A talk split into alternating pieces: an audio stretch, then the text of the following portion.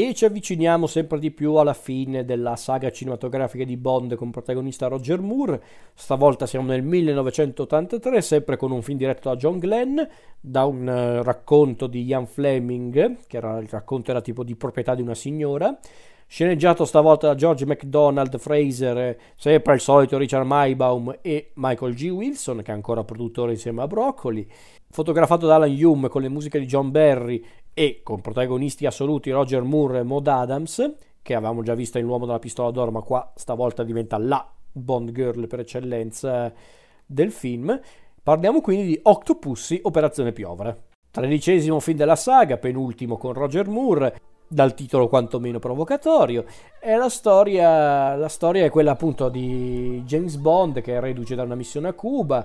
Ci ritroviamo in una situazione in cui vediamo James Bond alle prese con questi uovi Fabergé che mm, in sostanza scopre un mercato proprio, una sorta di mercato nero di finti uovi Fabergé che poi lo porteranno a scontrarsi sia con eh, il, il principe, un principe afghano in esilio noto come Kamal Khan, interpretato da Louis Jourdan, che è poi il cattivo principale della storia, una sorta di criminale molto subdolo e molto, eh, molto sinistro eh, e poi appunto la bella, bellissima, che bella, bellissima Octopus, che è questa avventuriera che possiede un circo e vive su un'isola circondata da una sorta di, di gruppo di donne guerriere che fa anche lei tanto contrabbando.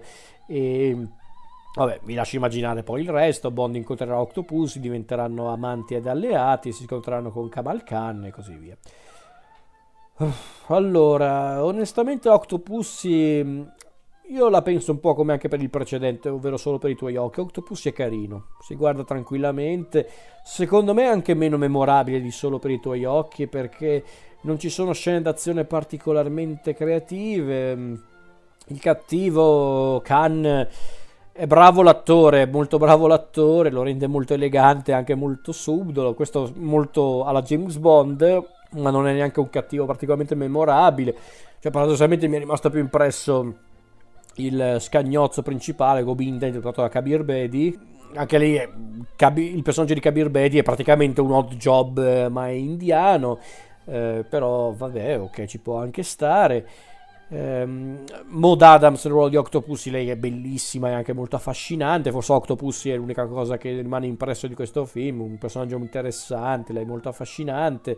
Mi fa piacere che abbiamo voluto anche rendere un po' più attivo il personaggio di Q, che è sempre stato uno dei miei preferiti. Il personaggio di Desmond Lee Wiley, che addirittura qua viene accolto a braccia aperte dalle ragazze dell'isola di Octopus appena le salva. Quindi vai Q sempre sul pezzo. Comunque, al di là di questo lo so, ragazzi, non è che c'è poi tanto che mi è rimasto impresso di questo film, in realtà perché Roger Moore sempre in gamba, per carità, Maud Adams eh, bellissima e be- bello anche il personaggio, Kamal Khan un cattivo comunque efficace ma non particolarmente memorabile. Viene ripresa anche qua la questione della Russia con il personaggio molto stereotipato, molto ridicolo di Steven, di Steven Berkoff, il generale Orlov, abbastanza ridicolo come personaggio, anche perché le scene d'azione, non lo so, c'è giusto quella parte lì quando fanno praticamente la caccia a James Bond, tipo una caccia alla tigre stile indiano con gli elefanti, tutto quanto è una roba, quella è effettivamente una roba molto creativa, molto simpa- simpatica come idea, intendo dire.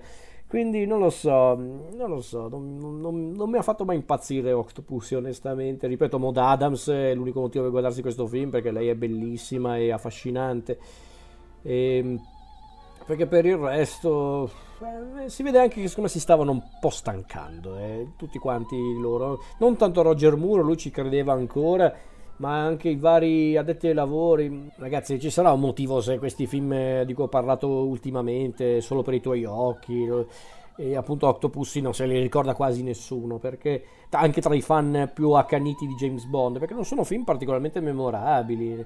Ehm, ed è triste da dire perché i film di James Bond sono sempre caratterizzati per la creatività, per la volontà anche, non dico rinnovarsi sempre comunque in ogni singolo film, però a tentare strade diverse. Cioè, paradossalmente per me Moonraker, che per molti è uno dei film peggiori della saga, però perlomeno Moonraker un concetto interessante o comunque un contesto insolito l'aveva affrontato e quindi tutto sommato una sua particolarità e un suo posto all'interno della saga ce l'ha.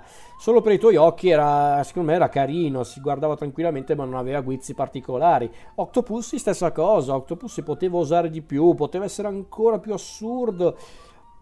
Anche perché onestamente anche l'aspetto più assurdo che caratterizzava alcuni film di James Bond con Roger Moore non c'è in questo Octopussy. C'è giusto l'elemento appunto dell'isola di Octopussy, sta roba qua dell'isola popolata solo da donne guerriere, lei che la super contrabbandiera affascinante, quello che volete, però onestamente poi al di là di quello non è che c'è molto di più nel film. A me dispiace perché non dico che aveva un potenziale sprecato questo film, però potevano usare un po' di più, ecco, potevano essere un po' più creativi. Paradossalmente nel film successivo, quello che chiude la fase di Roger Moore, c'è molta più creatività ed è paradossalmente uno dei film, eh, anche quello uno dei meno considerati della saga, però lì ci ho visto molta più creatività e mi dispiace che poi hanno, hanno capito che dovevano cambiare Roger Moore. E un po' mi dispiace per Roger Moore, però vabbè, i tempi cambiano anche in quello. Quindi non è che ho molto da aggiungere, onestamente. Octopussy è carino, si guarda tranquillamente, qualche idea carina c'è, Mod Adams splendida, ma per il resto è un film anche che si può tranquillamente saltare, nel senso non vi lascia nulla neanche se siete grandi fan di James Bond, onestamente.